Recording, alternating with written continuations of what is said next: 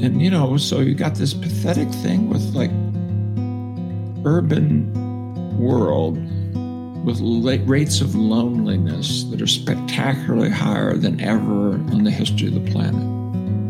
You're walking by people in the crosswalk and looking down and away. You're getting on the elevator and turning and looking at the door. You're scurrying into your little apartment and locking the door behind you. You know, and then we call that living. That was Stephen Hayes, and this is Mentally Flexible.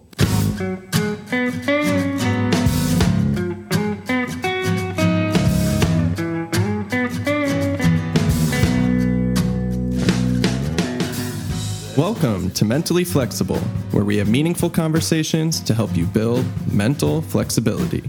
I am Tom Parks I'm a licensed psychotherapist, and in each episode, I'll be talking to people who inspire me most on topics related to psychology, mental health, and creativity. My hope is that through these conversations, you'll better understand yourself, others, and the world around you. Thanks for being here, and I hope you enjoy the podcast.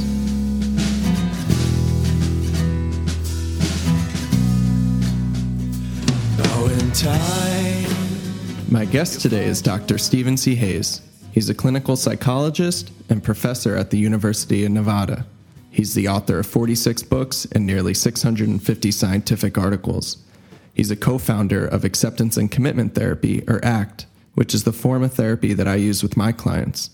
In addition to his scientific contributions, he's just an overall awesome human being. I was so honored to have this opportunity, and now let's get into it.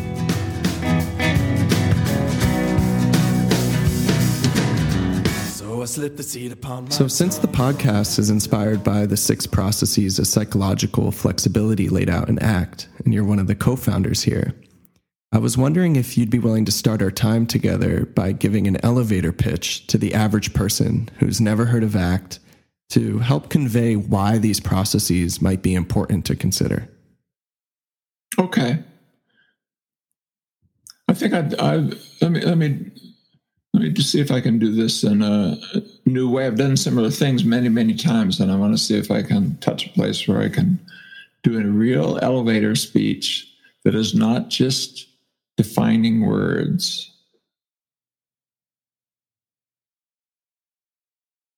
Okay, so here's the way uh, I might do this. You know that you are more effective when you're open than when you're closed. And, and I know you know that. Because if I asked you to put your body in a shape with you at your worst, I bet you would close down. I bet you your head would come down, your eyes would close, your arm and hands would come in. And I bet you if I said, Show me with your body, you at your best, I bet you your head would come up, your eyes would open, and your arms and hands would go out. So here's the deal could you learn in a step by step way, it wouldn't overwhelm you, how to bring that kind of openness to your own emotions, memories, and thoughts? And how, when you have those thoughts going on that frighten you or push you or wag a finger at you, that you could see them hear them, but with enough space that you're not threatened by them, kind of the way you might listen to your children without necessarily have to entering into their arguments.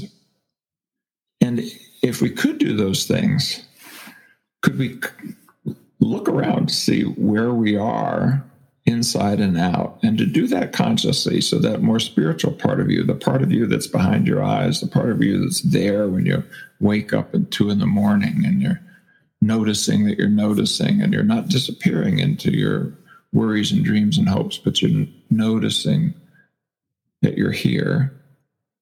And then take advantage of that to focus on what's important.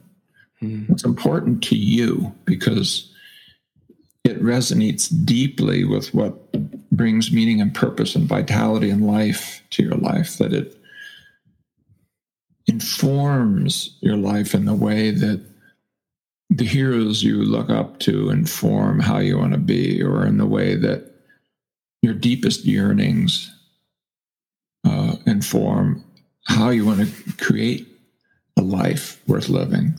Mm. And then get about business of actually putting that into your life, into your life's moments on purpose with what you do,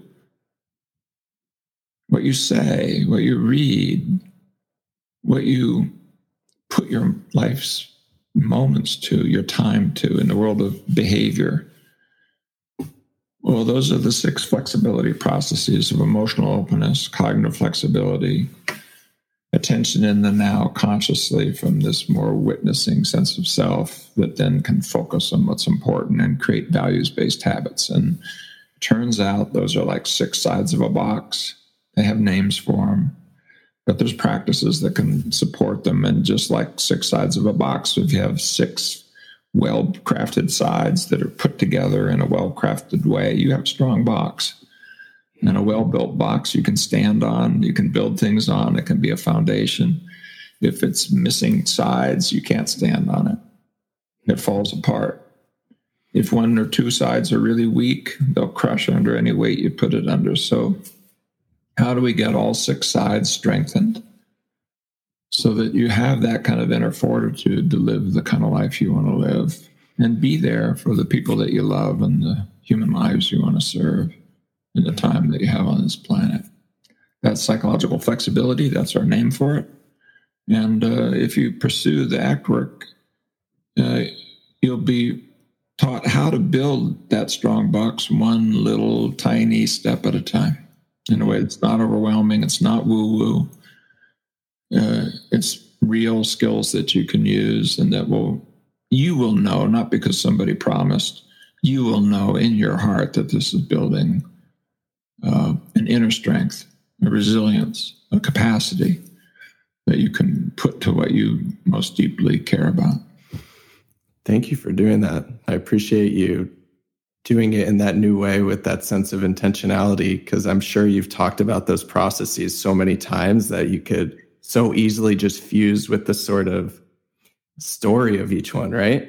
No, absolutely. I can. There's whole paragraphs that sometimes come out. You know, sometimes the things I've written uh, BF, if I tell this story, B.F. Skinner was my uh, hero, still is to some degree, although in some ways, you know, he was a human being and he had flaws. I knew some of them, but, um, uh, and I, I, was able to spend some significant time with him when I was uh, a young academic or a graduate student. But I would smile when I was talking to him because he would say things that were word for word that were entire paragraphs out of books. and they were brilliant. I mean, because you spent time carefully to craft the argument. Um, so it it's a it, I can see how you can enter that space. I'm deliberately trying to avoid it. Even though it sounds disrespectful to say it that way, I shouldn't. I shouldn't say it that way. But um, yeah, it, it's a temptation. Yeah. Oh, I mean, we can do it in the therapy room with clients, right? You can kind of feel yourself going to that space where you talk about values in the same way you did with the client before. And it's important to be able to recognize that. Act wraps, you know, and then yeah. then you're so disappointed that the person didn't land well with them. Well, you weren't even half in the room with them. What are you talking about? Yeah. Yeah. You know?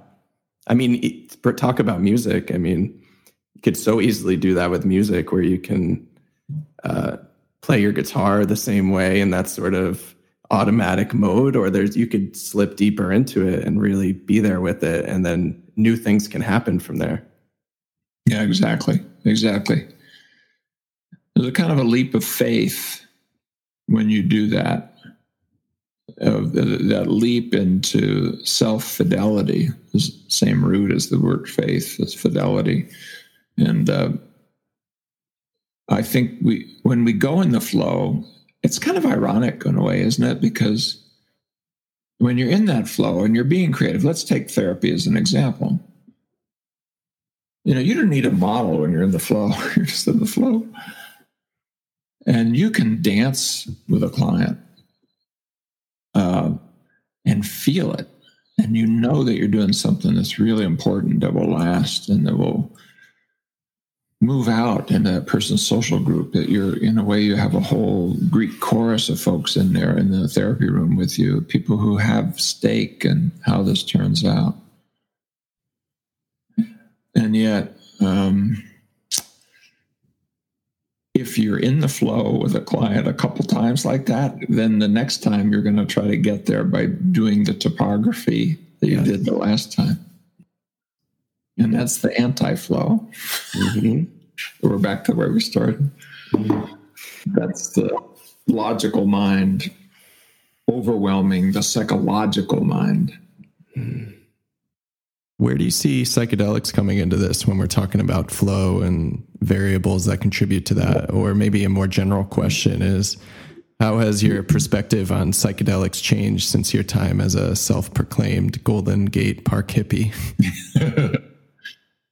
yeah, me and the whole generation. Uh, said, "Hey, let's just see if the chemicals will do it." No, the chemicals not going to do it. The chemicals will do it, but you don't know what the it is, and they do lots of different things. Well, they don't do much of anything really. You do a lot with what it affords. You know, we know a little bit about how that works. When you enter into the world based on the stories that you tell and the narratives that you adopt and the, and the cognitive habits that you've created. You're grooving um, ancient neurobiological systems that were there before human language showed up. But human language penetrates and harnesses and controls like a big, gigantic parasite. It's like a mold growth or something. It's going right in. It, it's it's harnessing uh, ancient learning and sensory motor systems.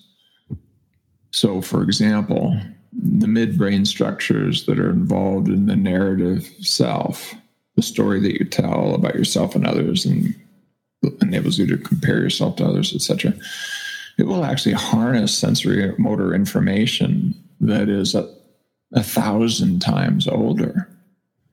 Um, more than a thousand times older, and it'll actively filter it out. So if you take something like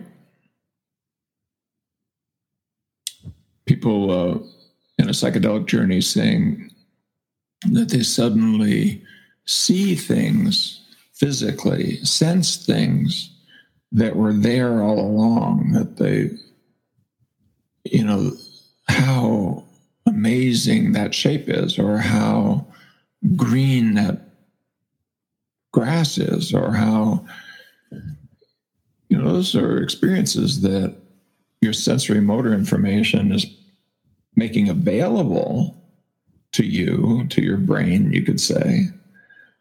But the grooving that you're doing cognitively just eliminates it. It filters it out. You can actually show it neurobi- neurobiologically that there's like a there's these gatekeeper kind of functions that the narrative self will harness and it will filter out anything that doesn't fit. And there's a reason for it because the gatekeeping kind of thing was filtering out sensory and motor information to make it relevant to your survival. The metaphor, I think, and uh, I think it's similar, is if you have something like uh, a predator with prey in front of them or prey being uh, trying to escape a predator. There's this massive alliance of the entire organism to only focus on what's relevant to obtaining lunch or avoiding being lunch, depending on which side of this exchange you're on. I take a cat, put a mouse in front of it, then fire off a cap gun behind it. It'll be filtered out. You know, the, the cat may not even literally know I mean, the ear knows, quote unquote, knows. But as it follows up, it just gets filtered out because it's not relevant. I mean, I've got a mouse, if you're going to give voice to the brain process, I've got a mouse to deal with here. And that would be really tasty. And random cat noises, or whatever hell that noise is, is not even relevant. And I'm not going to like bother my central nervous system with it. So it just filters it out. It's not survival relevant. Hmm. This is happening all the time. There's things, sensations in your rear end you're not attending to until right this moment when I hmm. brought your attention to it. But, and that's fine. But what if this survival related thing now gets harnessed by a system that's only a couple hundred thousand or a couple million years old, not half a billion or more years old, that is involved with things like what kind of person you are.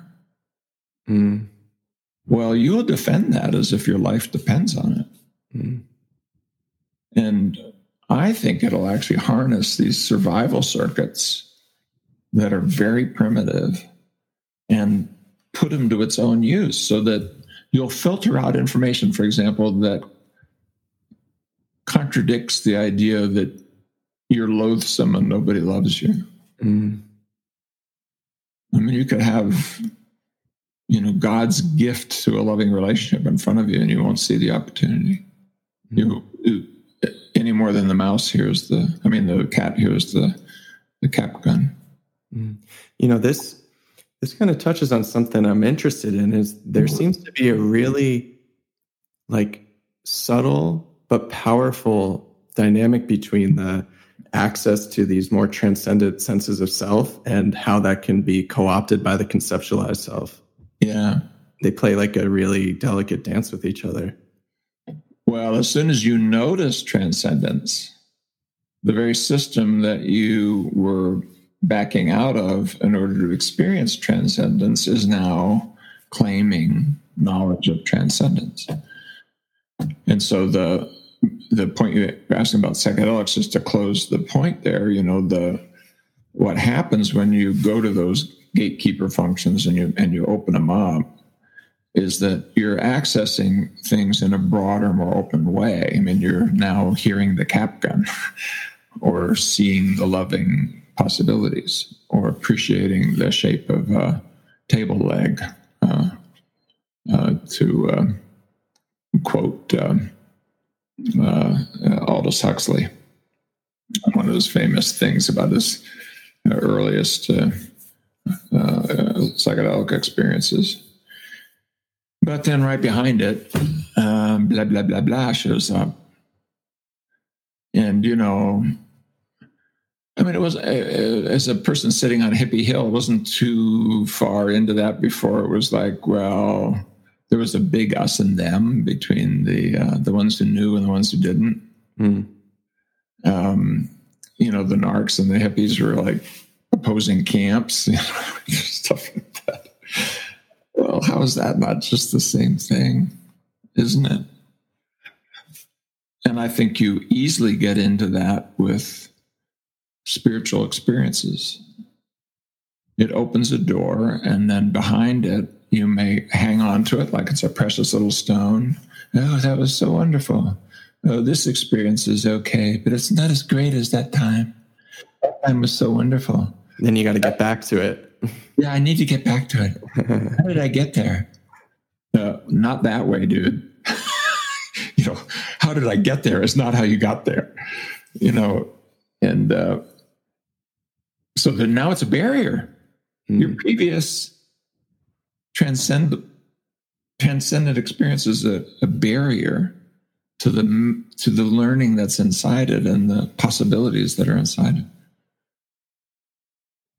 That's why I really like in the ACT immersion course you have these really wonderful brief mindfulness exercises we can call them where you can experience that opening, but in a way that you can really digest. I love the just saying yes to something. Yeah. Could you walk us through that? Well, it's a really fast one because there you you know the language of yes and no harnesses a large network of actions and reactions, and if people are just want to tap into uh, a space that opens up, you know, I, I, use it often in workshops because it's so fast. But if you were to, the folks listening to us having a chat were to look around the room and see the things that you see and compare what would happen if, with each thing that you see, focus your attention on it and then say no. No, I don't like that. No, that's not good enough. No, there's something wrong with that. No, that doesn't belong there. No, that's ugly. No, that's dirty. No, that's flawed. No, that and just feel what happens to your psychology as you do that. And then do the same swoop out of a room or within your body, whatever your experiences give you. And with each thing, as your attention lands, take just a moment to notice what you're noticing and literally say yes. Put it inside a yes. Not yes, you like it, yes, you want it, but yes, like just like that. Exactly so. Welcoming, seeing, savoring, sensing, appreciating, feeling.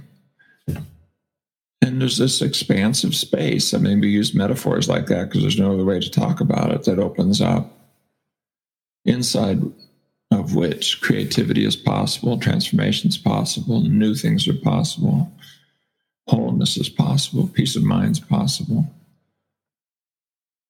And you know it. I mean, you, it's not like you don't know it. You know this space. It's just that the judgmental processes between your ears are not that. And it, that repertoire knows it too. And by the way, is overfed and is talking and even claiming to be you. So pretty clean, you know, you can turn yes, spatial expansion into judgment. And after all, yes and no is a judgment, right? How can you get more judgmental than that? Yeah, no, but what's inside the yes is all of it, non judgmentally deliberately on purpose. We're, back to Jon Kabat-Zinn's definition of mindfulness. And once you and once you intentionally do that and have sort of a a framework for that experience, you can start realizing how frequently you go into that space, but sort of push it out when you're looking at a sunset, when you're hiking for those brief moments, when you're with your with when I'm with my dog or with my partner. There are those moments where you open up, but your mind can very almost instantly discount it. Yeah. It tends to be just moments, doesn't it? And I, and I think in a way it's okay if it's just moments because we have things to do and plans to solve and the hike, you know, which path is right and the dog, is there a burr in their paw? And, uh, you know, by the way, your um, uh, lover, there's uh, some issues you have to face. I mean, the, the, the, the metaphor I've I've used is one of riding a bike. If you if you slow it down and watch, I think I used it in that course. I've used it for many years. I think I picked it up in the human potential movement. But if you slow it down and look at in slow motion, you're always falling off balance. Nobody just rides a bike always in balance. That's not the riding of a bike. It's catching as you shift and then shifting your balance each time you push one foot or the other, you go out of balance. If you were to just stop still on the bike, you'd fall over.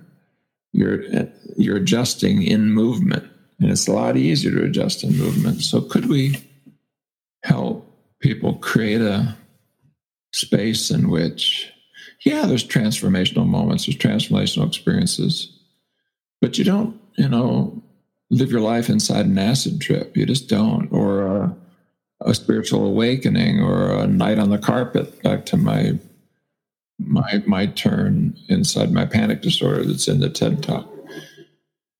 Those are are anchors maybe or sort of bright instances. But could you touch it, touch it, touch and the touch, what is the it? It is even wrong word. Could you bring yourself into balance so quickly and habitually that is, you're constantly being knocked off balance. You know that your journey is one that's balanced, and your your your intention is to remain in balance, and your practice is how to provide yourself the skills and space and contextual support so that that's a possibility. Mm, I almost sense I almost sense it as like having an inner home base yeah. that you always return to. Yeah, exactly. Come back to the center. In fact, I think in act immersion, I say something like, you know, when and when in doubt, come back to the center. And the center in the hexagon model is consciously in the moment, consciously in the now, consciously not meaning conscious analytic judgmental, but meaning awareness, not even awareness of anything, just awareness, period, end of story, right? As, as this uh, social uh, creature that we are that pulled awareness into creation, that kind of awareness into creation, I believe. Uh, the I hear nowness of awareness, the fromness of awareness in the now. You know, that's the center I think you're talking about. You know, one of the additions to your recent work in A Liberated Mind, which is really a masterpiece, is great. And uh, in your new ACT immersion course, and I'm sure in the other new work that you're doing, is the integration of these core yearnings. Yeah. And one of them, just when you described it, just resonated so deeply. And I think everybody can resonate with these in the same way. And I would love it if you could take us through that core yearning for belonging and yeah. how, how the mind tries to attain it, because I think we can all just connect with that on such a deep level. It's the, and you know, it's one of the primary ones. I mean, some yearnings actually happen a little later on in development. I mean, there's seeds of them like coherence, for example, wanting everything to fit together. There's a seed of that in non human animals and so forth, and in infants and so forth, but it's so much t- tied up with uh, maintaining the integrity of cognitive networks that it happens later on in development that we really want to know what's right and to understand and uh, but belonging man that happens at birth hmm you know, we're the social primates. And if you take a neonate who's only been out of the oven for a couple hours and you get up close and look at that baby's eyes, if the baby's able to make eye contact, not all neonates will, most will. But at the moment that they do, I mean, within milliseconds, their brain starts dumping natural opiates. And why would you do that? Because you want that baby to go like, ah, mm-hmm. I'm seen. You know, and you you are evolutionarily prepared to recognize connection and belonging. You're physiologically prepared. You have whites around your eyes so you can see where your parents are looking. We're the only primates who have that. And so out of that yearning for belonging, which is necessary for our survival, because we're going to go through this long period where we're 100% dependent upon these giants around us for our survival over the next hours and days. Abandoned by them, we're dead very soon. We don't know that, but we kind of know that, but we don't know that cognitively, but we know that by the heart of it. And, you know, babies who are not looked at, who are not touched, who are not cared for, who are not attended to they cry, etc., the, their, their entire body mobilizes. They start doing epigenetic downregulation of stress related you know they're like preparing for for for the worst you know because then we know by evolution how dependent we are. Well, as that expands out, you know, that yearning for belonging, for inclusion, for being in the group, for, you know, kind of sensing that if you're the cast out of the troop, you're one dead monkey, uh, begins to be distorted as language shows up and gives you rules as to how to do that, but it also gives you self judgments and judgments of others that make it conditional. Mm-hmm. You're only going to be included in the group if they want you in, or if you've earned your way in, or if they see that they need to let you in. And so you start playing. If you want to see the, a pivot point, a place where that breaks, if you're a parent, you know, it's a point where you almost want to weep when you see it look at the first first first moment when you withheld information from someone else or actually provided false information to someone else in order to be included the 1st mm-hmm. time that you lied either covertly or overtly either by omission or by stating a falsehood. That moment is a, like a break because now you're in a system where you belong by performance, by wearing the right clown suit, by being, you know, the greatest of the great and the grandest of the grand. You need me. I'll make your group great again. I'll sell you a baseball cap. And, uh, or help me, help me, let me in. I'm the worst of the worst, the lowest of the low. So either way in, either self-aggrandizing or self-criticizing, self-loathing, either way can give you the illusion that you'll earn your way in. But here's the problem. The, the, if it works, the group you're in is now no longer the group you wanted to be in mm-hmm. because you got in by being special you got, got in by buying into pretense or form. You got in by the conceptualized self and the conceptualized other. And the conceptualized self, the conceptualized other, is not the we that was there with the neonate making eye contact with mama, or you when you kiss your lover, or you when you hug your child the we that's in those moments is a real we without pretense, without form claiming to be you and providing the ticket in, whether it's helpless form or Guy Grand form, it's still form. And what it produces, even when it produces inclusion and group membership, is aloneness. Mm. Because you sense. Let's say if you you through pretense you you puff yourself up to and and you you kind of know you're doing it, but you know, like you can easily see it's a lie. If, if I say something like, "What are the positive attributes that you like about yourself?" Oh, I'm kind and I'm uh, caring and all the time with everyone you big liar. well, you know, if you say I'm honest, what, you haven't told a lie? Really? That's a lie to say that you haven't told a lie. I know that's a lie. You know that's a lie. Hmm. I'm kind all the time. Dude, you've done so many unkind things. What are you talking about? So here's this deal where when you buy into the form, you have to start lying to other people and you have to lie to yourself in order to be able to do it with full vigor. okay, so now I've lied to get my way in, which means I've fooled the people who are including me.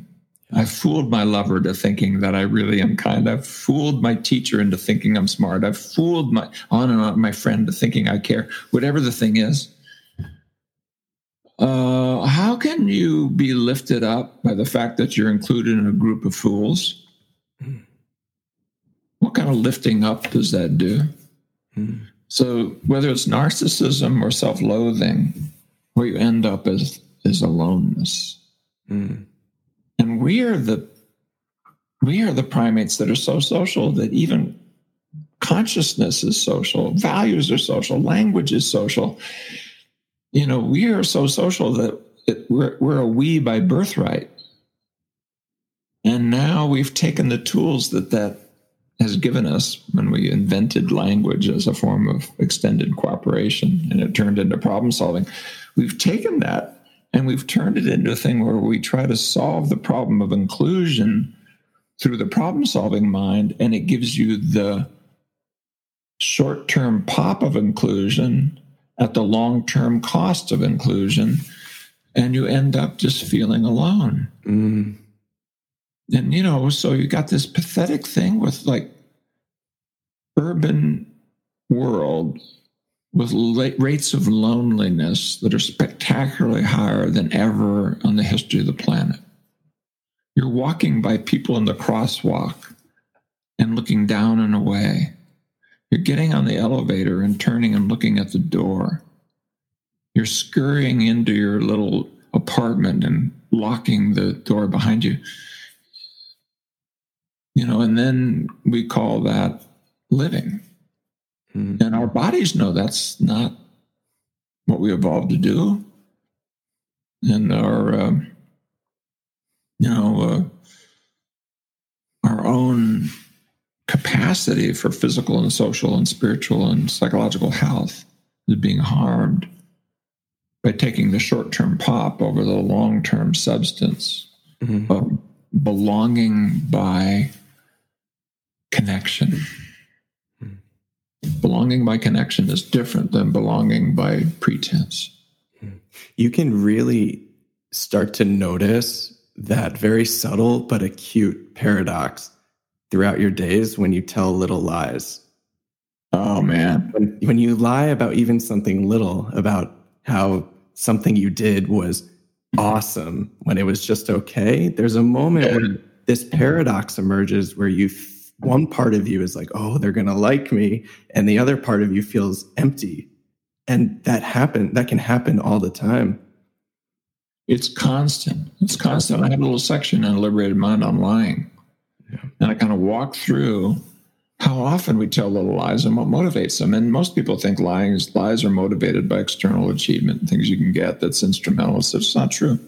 It, it's motivated mostly by pretense and by uh, buying into the the self story. Um, at the in the liberated mind, I uh, have a little um, a, thank you in the the foreword uh, part to Guy Ritchie, the you know Madonna's ex, the director, etc., who um, became a friend. They sort of, I no longer can reach him. You have to go through his people too. I guess maybe uh, he may not be still interested in it, but he's a, an ACT fan. And for years, we had conversations, and we were going to do a book on the ego, but he put me on to this, and I actually wrote a chapter of that book that was to be out of a, after a conversation I had with him that if if you could just go a day and catch and correct every lie before it comes out of your mouth, that you would so confront how ego based your day is that you'd have a like a, a sense of how you're living inside uh, like a, a, football helmet or something and not even aware that you're wearing it. Yep. Uh, he had a, a, a film called "The Ego Has Landed."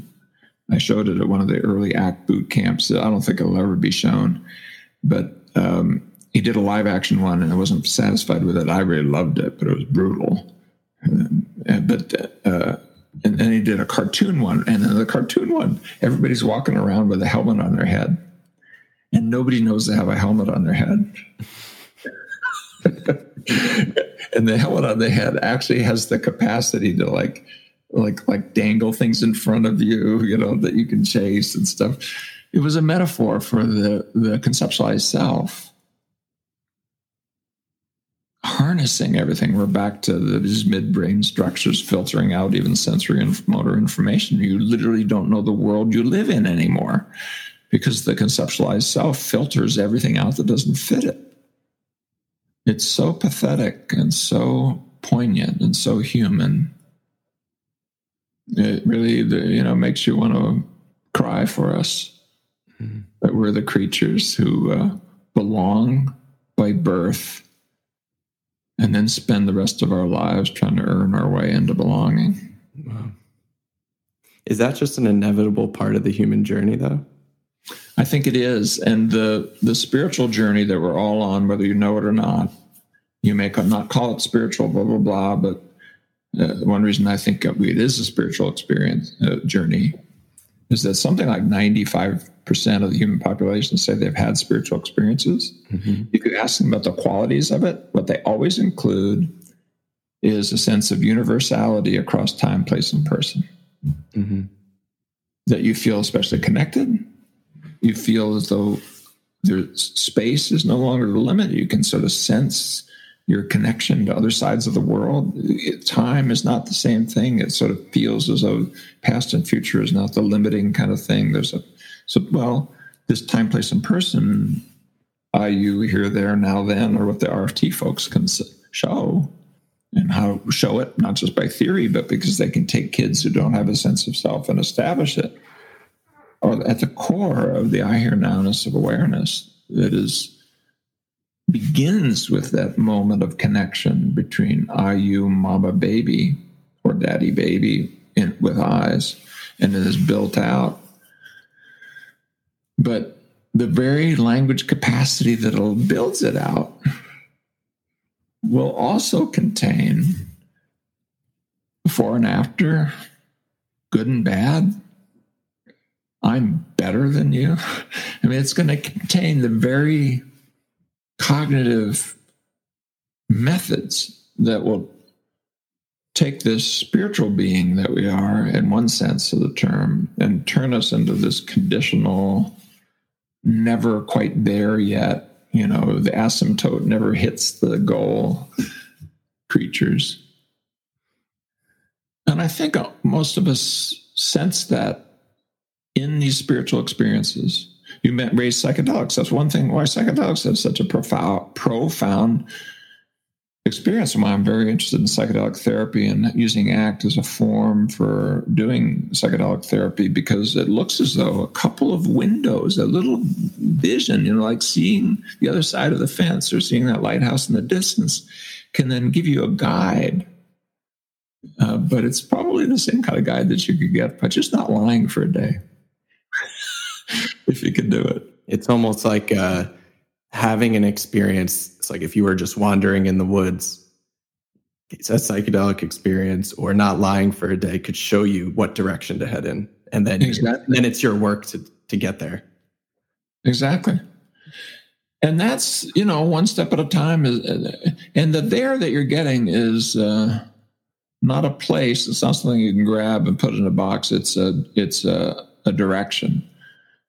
So you know, no matter how big you get, there's more big to get. That that no matter how consistently you can come back and maintain that balance. To talk about this earlier metaphor, or no matter how expansively the space is, how, how expansive the space is, at the zone of growth, there's this question of yeah, but are we big enough to have this?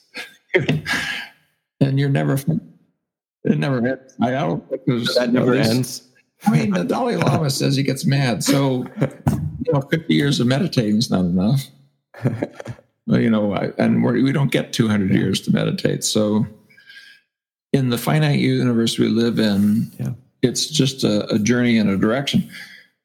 And boy, we could do so much more.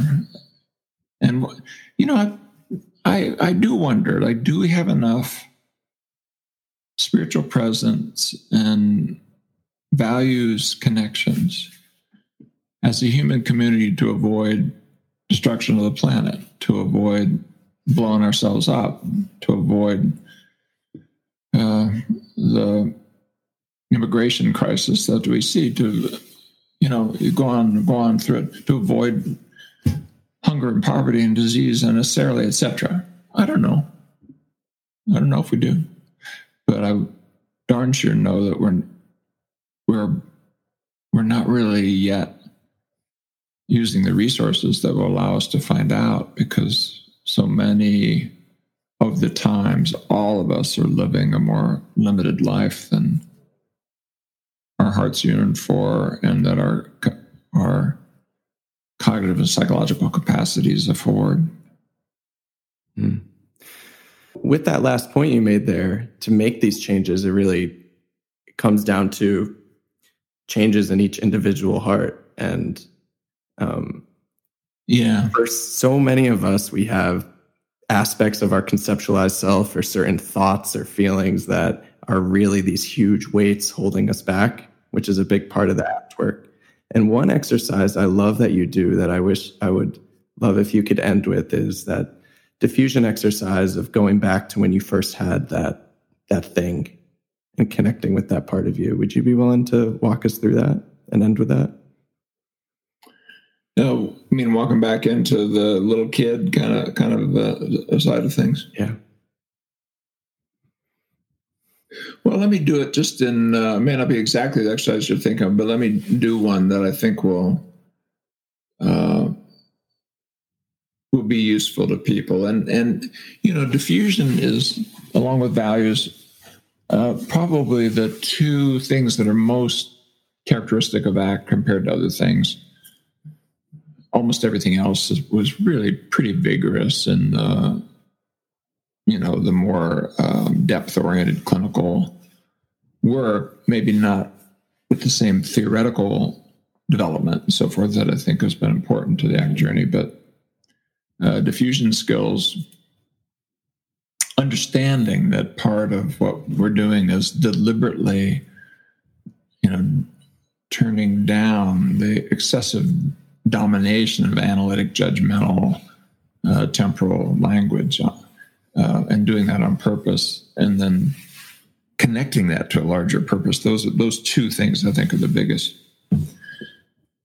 So here's what I would like folks to do is if they want to sort of touch that, is to take a thought that pokes you right now, that is uh, difficult for you and the self judgmental. It includes some sort of feature of that there's something wrong. You did it wrong. There's something wrong with you. There's something about you. There's something that can't be opened up to. And go into the sort of essence of that thought and open up to how old that thought or thoughts like it are. That maybe deep inside the structure and the details, it could be about something specific, how you're doing the podcast. I don't know. Inside it is something that might be sort of like, I'm not good enough. See if you can find something inside the thing that's bothering you that's pretty darn old. And ask yourself, how old were you when you first had a thought like that? And take the time to picture yourself at that age. Put yourself in front of you as if you could meet yourself again and somehow it's safe to be there. Perhaps the child doesn't know that you're he or she grown up, but you know full well that's you. And take a little time just to sort of picture yourself and how your mannerisms, your face, the clothes you're wearing, how you are at that age. And kind of just appreciate this younger version of you who's on this journey and is already having thoughts that are self judgmental and critical and difficult and hard. This little one. And what I'd like you to do is to have that child say out loud the thought that's bothering you now or if the details of it are only things that are only adult would have, the core thought that went all the way back to you at that age. And actually, in imagination, allow the thought to be said out loud so that you can hear it in the child's voice. Let he or she give voice to that.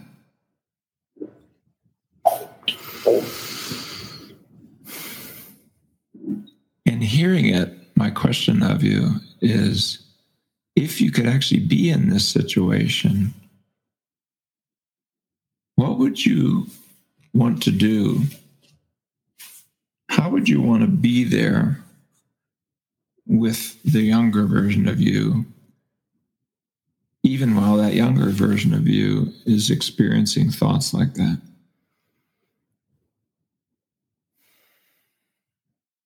Just allow what comes to mind to show up. And if there's something in imagination that you can do, you can do that in imagination. And if there's a message in what that moment pulls from you, you can put that into words in such a way that even the adult part of you will, remember. Like, oh, I need, or what I want to do when I tap into these kinds of self judgments is. And we'll just kind of write that down. Language is helpful in that way. And then we'll say goodbye to the kid and we'll come back to yourself sitting here listening to this podcast.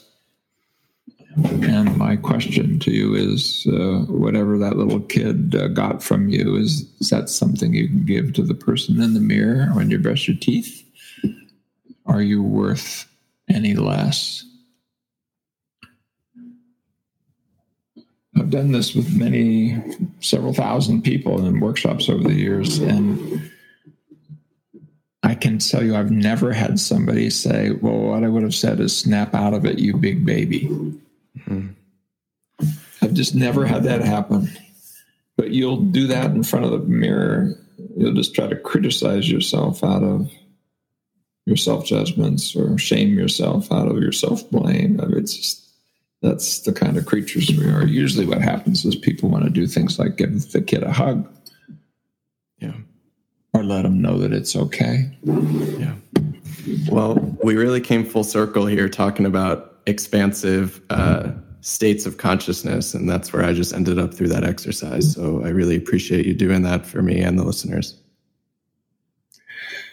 Well, that expansion maybe can include even that little kid part of you that's still with you. And maybe uh, when you connect in consciousness to the people in the day, remember they've got a little kid behind them that is also wondering, how am I going to deal with these difficult thoughts? You know, we are the social primates that created this thing called human language that then has allowed us to create, for example, the technology that allows you and I to speak right now, but also tempts us into blame and shame and avoidance and self pretense and all the rest. And uh, that's the tiger we're riding, and that's the journey we're on individually and as a human community of how can we uh, have that capacity without having it. Um, um, so rule us that we're not able to be the kind of creative or create the kind of creative, loving space that we came here to create. Mm-hmm. So. Well, thank you so much for being willing to do this. It was a real honor getting to talk to you, and I've learned so much from you through your work, and it means a lot to me. It was great spending time with you. Good luck with the podcast. Thank you. We'll be in touch.